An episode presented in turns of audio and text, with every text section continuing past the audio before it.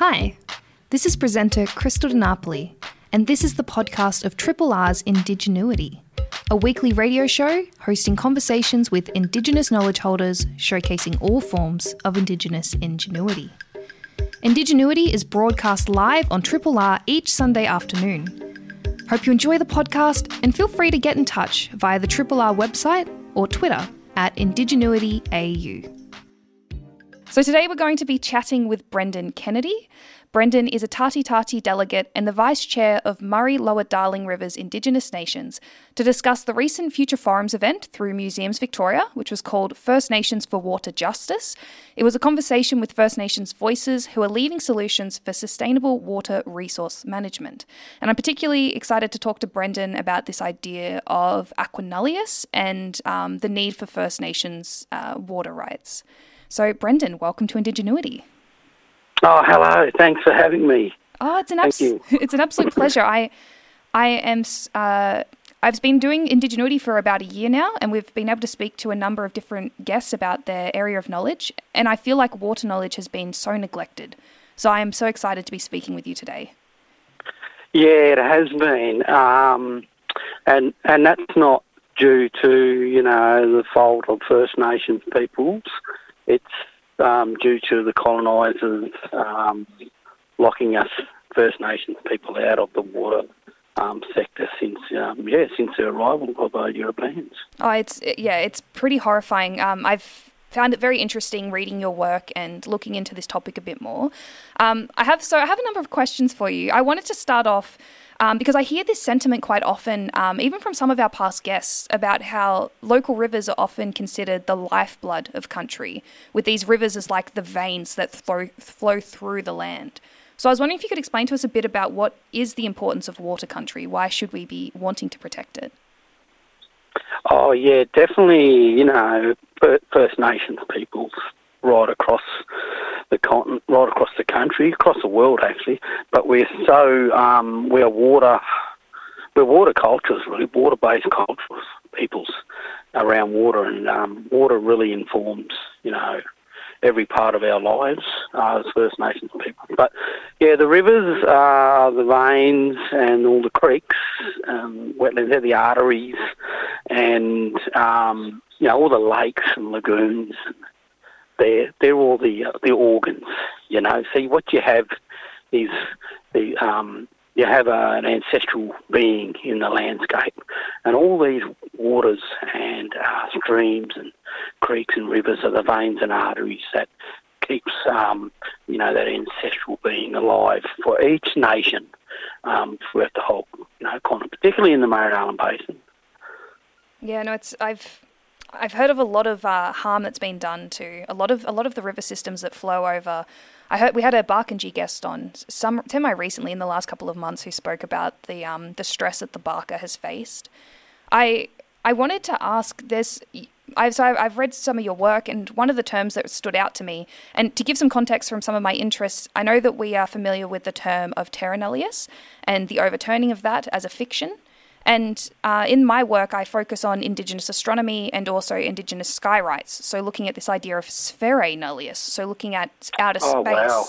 And so, and so you've spoken about aqua nullius. And so I was wondering if you could tell us a bit about what does this term mean? Yeah, well, it's, you know, we, that terra nullius, you know, that, that existed for so long and it got overturned, you know, with the Mabo decision. And but this aqua nullius is um, it's where the uh, the Europeans come here, and when they first arrived, they took up the the river frontages, you know, where the water was, around the lakes, around the rivers, and they that's where they took up settlement, um, squatted, and of course that caused a lot of conflict um, because that's where all of our people were, and and still are today. But that's where, you know, the real um, you know, the real brunt of uh, colonisation, dispossession, um, and of course, aqua nullius is it's continued. It's where total denial of well, this water it belongs to no one, so we just take it. And, and I'm talking about the um, the Western um, governments, you know, settler state governments. We just take this water. We'll just sell it. We'll harvest it. We'll regulate it. We'll manage it. We'll deprive it and control it. And so basically, all of our waterways are have been turned into uh, irrigation channels, storage. And so that's totally against uh, everything that we as First Nations peoples, um, how we view, see, understand, um, and care for water. So this is a very serious issue. Certainly, um, when we talk about water, our people have never ever ceded our water rights, and so, and so it's a real. Um, it's the same as really as Terra Nullius, where land belonging to no one. Well, this is what the settler states believe that well, water doesn't belong to the First Nations people or the environment, so um, they just take it and and um, derive, you know, economic um, power from it. Yeah, and and you mentioned as well, so a lot of our rivers have been turned into, you said, like irrigation resources. What do you know what impact that that's then having on the environments that would usually rely on that water being able to flow as it naturally would, as it has for thousands of years prior to this recent um, uh, destruction, I guess? Yeah, well, it basically kills.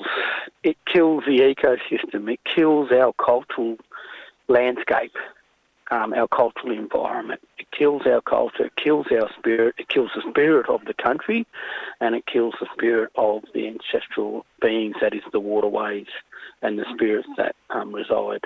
And that's what we, we rely on It kills our spirit, our physical and and spiritual health as well by killing the waterways.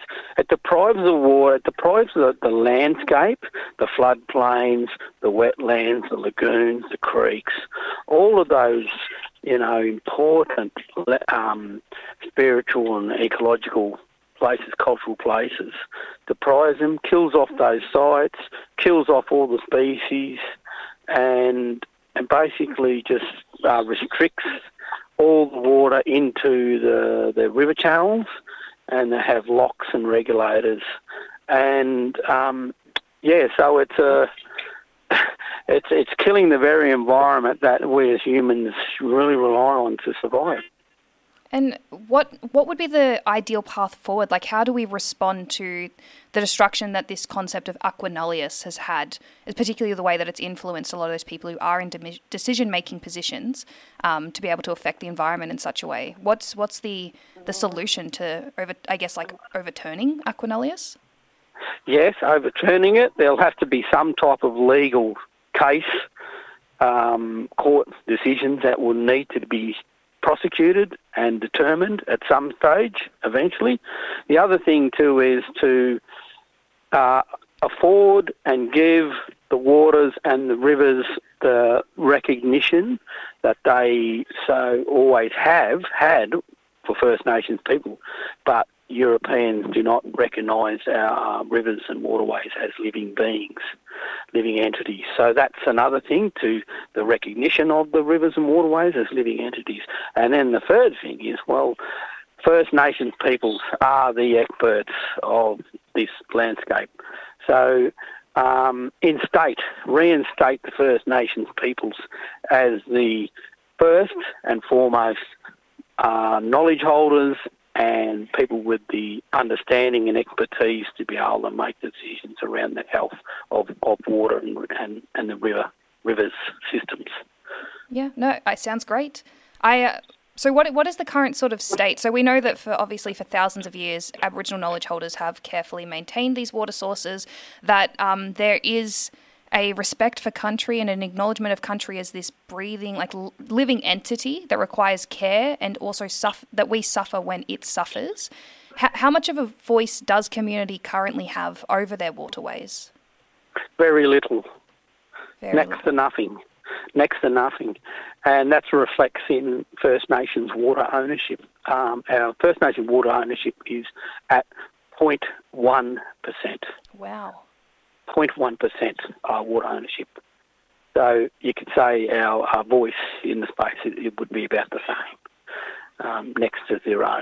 So that's the real um, the real disgraceful and real poor uh, status of the situation uh, in this country.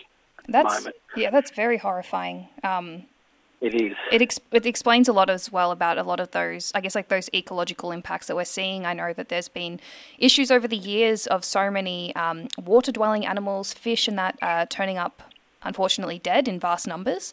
Um, in it, just locally, just in our own, just in our own state. So it, it is pretty horrifying to have such a little say on something that we've carefully managed for a very long time. And yeah, then, and yeah. Oh, sorry, also in Australia, Australia is sits at number two in the world in regards to species loss, species extinction. Oh, that's horrible. So, uh, second to Indonesia, but the difference is Indonesia's had hundreds of years head start on Australia. So really, Australia should be should be number is number one in my book. Um, and that's the way, uh, due to the way that uh, the environment and the waterways are, are mal mistreated and maladministrated and mal- and um, neglected. Oh, that's absolutely horrifying. It, it does remind me of a lot of conversations I've had with different areas of um, looking at different areas of country. So, looking at land management and also things that I've discussed talking about, like light pollution and the fact that it can be quite fatal for our animals. It does seem to be a common theme that we are leading. We are leading uh, species extinction, which is just really distressing. Honestly, the the rate. It's not. It's not a title that we, we would want to have. Oh, absolutely, and and uh, around about the 1860s, when the fish species was um, recorded, there was I think there was over 30 fish species within the Murray River itself. I think we're way down to about less than a dozen. So in, in yeah, what's that? 180 years, I think. Uh, lost probably about 20 to 30 fish species alone, so let alone all the other species that rely on water. Yeah, exactly, because it, it definitely does. It has a greater impact than just those who are in the water. All of us, all of us rely on these waterways. Um, what is there, especially when like talking about, I don't know if this is out of like sort of the area of um, what you've been looking at, but when it comes to a lot of our animals that are suffering in with this current state of waters, is it a case of trying to save what's left, or is there any way that we can try and maybe, um, I guess, bring back species which have probably been driven from these places if we just manage them better? Well, I think the Europeans don't realise the extent of all the species, and a lot of species um, would, in fact, sort of go dormant. So, it, and and relying, looking at First Nations uh, traditional ecological knowledges and traditional sciences to understand what we know.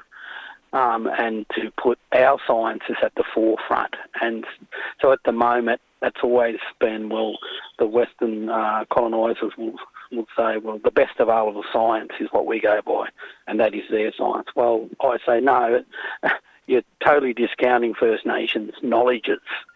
So reinstate First Nations knowledges in, into uh, the environmental and, and managing of country and decision making and resources to be able to support First Nations to um, help save uh, what's really, really intact. Absolutely. I, I love that point that you've touched on because it, it's something as well that I reflect on often too, particularly as an Aboriginal woman in like academia or science. Um, the idea that science tends to think that they have this objective viewpoint that has been crafted without any type of bias, when inherently there is a cultural bias behind science. It is, has come from a particular place in the world with a particular perspective, and it does disregard Indigenous ways of knowing, which um, I really, especially this continent, and especially with these um, extra pressures from climate change, I feel like we are really, really needing to um, to connect with and to let Indigenous voices lead in the areas in which they're knowledgeable. Oh, 100%. In, in now in climate change, First Nations sciences are, are vital, and we're being turned to in the area of culture of fire yeah. management.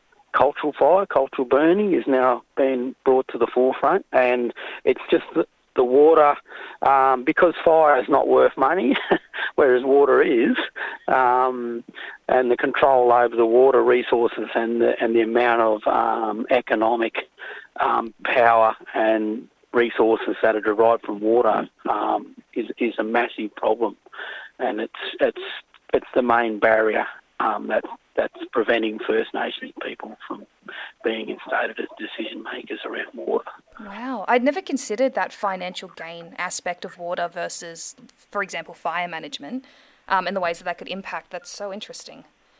So, yeah. yeah, hundred percent. And you'll find that so now there's a lot of progress being made for First Nations people in Australia across the across the whole country in, in the area of fire, um, because it you know it, it equals loss of um, public uh, lands and assets and resources um, so there's a duty of care. But when it comes to water, it's totally different because it comes out of the sky and down from the mountains every year. So it comes around and around every year. They know the water's coming back next year. So and it's worth a lot of money. Yeah, wow. Um, to the country. So um, hence that's why we we are locked out um, of of the sector. Well, I I want to ask about something that I found very interesting. So, you wrote a really excellent piece for the conversation, which was called Terra Nullius has been overturned. Now we must reverse aquanullius and return water rights to First Nations people. In which you said there have been several gigalitres of water that have been returned to some traditional owner groups. And I was wondering in what way can water be returned? And has this had a beneficial impact? I think, firstly, the environmental water should be should be handed straight over to First Nations and be given and be called cultural water, cultural flows, cultural water. So I think that's a start. Uh, the environmental watering space, and they have a lot of water and a lot of resources, a lot of monetary resources. The other thing too is around their, their systems are over allocated.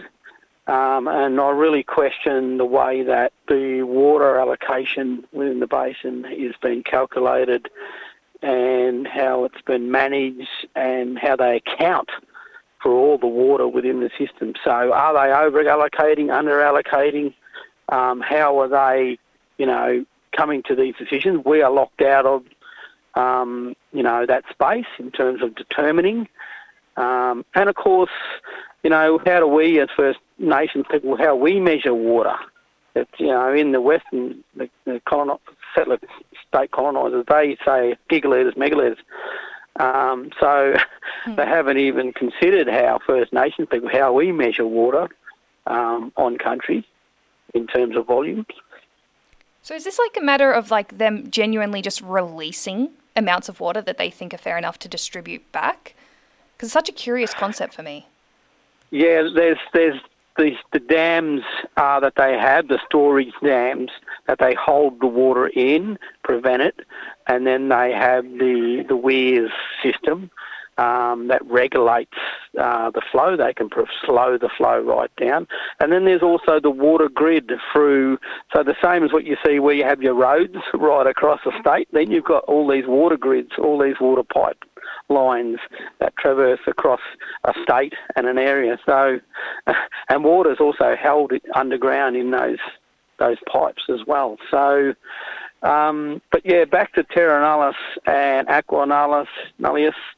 Um, it's really about uh, making water available for First Nations people, water rights, um, instating water rights and ownerships for First Nations people, for us to be able to own water um, and have a significant say in the water uh, sector.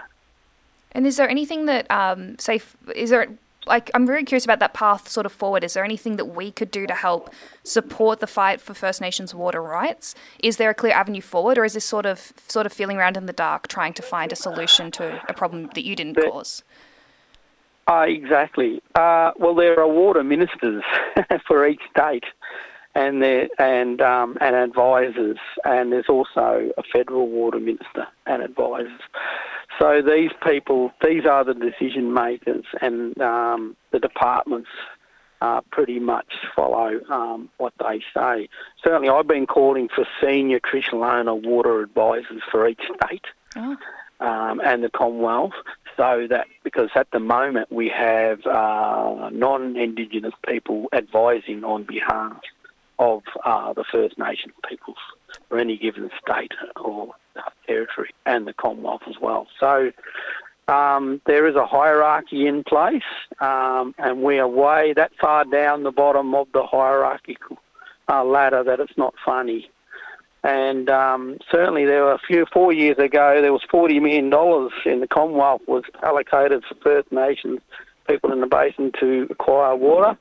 Um, four years later, we have not had a red cent oh, wow. um, handed to any First Nations people to buy water. So they're continuing to lock us out of the out of the space. Oh, what a nightmare! Sorry, I know It it's, it's yeah, it's one of those topics that it's so interesting, but it's it's hard to have a positive spin on it at the moment, right? Because it is, it's just something that's quite heavy. It's causing a lot of um, oh, a lot of pain It's for country, for it- people. It really is that bad. The situation is, is really that bad. And so all what we do as First Nations people, we just continue to amplify the voice, amplify amplify the, the injustice. Um, and we are the voice for our, our rivers and waterways and lakes and lagoons. We, the First Nation people, are the voices. So um, that's that is our um, that's what drives us, you know, to continue to be a voice um, for our country and our and, and our water. And I guess that was um, that was really in the spirit of the recent of the recent Future Forums event that you did with Museums Victoria, which was First Nations for Water Justice. You spoke alongside um, a senior elder and chairperson and founder of the Boonwurrung Foundation, N'arweet Carolyn Briggs, as well as professor of law at the University of Otago, um, which was Jacinta Ruru. So, for those of us who weren't there, would you be able to uh, give us some insight into what happened at the forum and whether there are any sort of calls to action?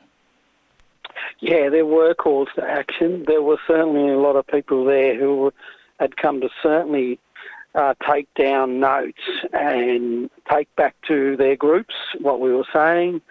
Certainly, it was a very powerful forum, and the speakers were quite significant and powerful, and and you know strong leaders uh, in the water space.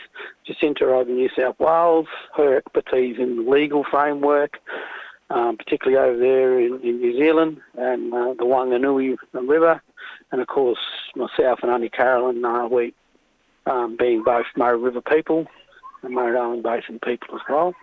So yeah, we were able to. I think it was a great opportunity uh, to be able to speak to you know a wide audience. Um, and there were some very, very powerful, important questions that were posed to the panel, and I think we really delivered, you know, real context around our ancient history and our rights over many millennium um, towards for water, and of course, you know, the story of uh, colonisation, invasion, um, where the Europeans come here and, and, and immediately took up uh, river frontage and, and control over the water resources in this country. So it was a very powerful, powerful night.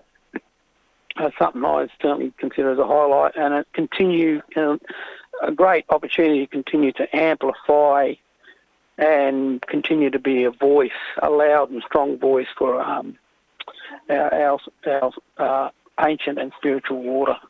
Absolutely. Well, I, I'm I am so grateful for uh, leaders like yourself, especially working in this space. It is one of those things that if people, that you know, non-Indigenous people in Australia don't know what is happening, why it's problematic, um, they can go pretty blind, blindly without being aware of a lot of the issues the country is facing. And so I think the work that you're all doing is really important, and I appreciate. Yeah, I'm really grateful for your labour in this space. Um, oh, no worries, thank you. I, I actually will not stop fighting in this space. Uh, I will never ever stop this. Um, uh, you know, this this wrong um, and injustice that has been that continues to happen um, in regards to water and the depriving of First Nations people um, rights to our water. And the average citizen is, has no idea what's going on.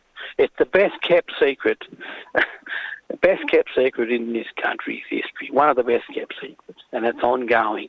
Yeah, no, I I definitely see it. It's it's an area that I know so little of as well, which I'm I'm so aware of that.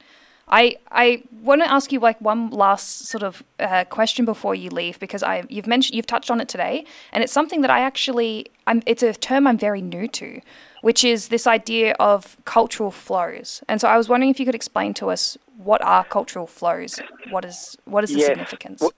Well, cultural flows, what it means, cultural flows to your country will be different to cultural flows to my country. And so that'll vary for different water sites within your country and definitely mine and all the all the nations' um, watering sites. But cultural flows is water, water that is owned um, by the First Nations people. It is of a of a adequate quality and quantity that meets the social, spiritual, cultural, and economic needs of that First Nations. So it's totally different to, and and the governments, uh, the mainstream, the Western settler, states are trying to draw parallels between cultural flows and environmental flows. Well, no, uh, sorry, not going to happen. Cultural flows, environmental flows is nothing, nothing like cultural flows. Environmental flows is water that's just been delivered and pumped and regulated and managed and controlled by uh, the Europeans, the states, and the Commonwealth. Uh, cultural flows uh, is delivered.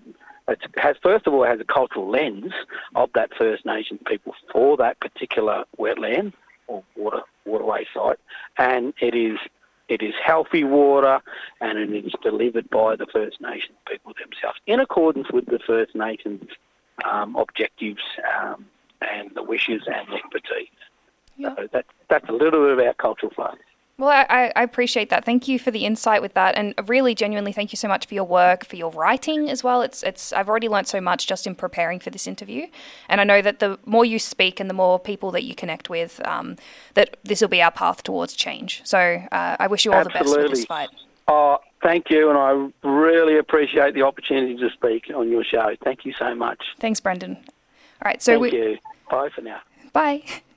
So we've just been chatting with Brendan Kennedy, who's Tati Tati delegate and the vice chair of Murray Lower Darling Rivers Indigenous Nations, discussing this idea of Aquanullius, the current state of water country, um, and uh, essentially the complete loss, uh, the complete lack of voice and control that Indigenous people have over their waterways. It's having severe environmental consequences, and this is hopefully a space in which we will see uh, a bit more development in the way that we've seen a bit more development regarding land rights and the overturning of Terra Nullius.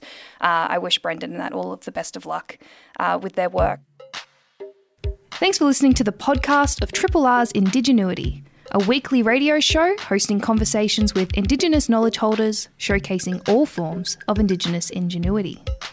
Indigenuity is broadcast live on Triple R every Sunday afternoon. Hope you've enjoyed the podcast and feel free to get in touch via the Triple R website or Twitter at IndigenuityAU.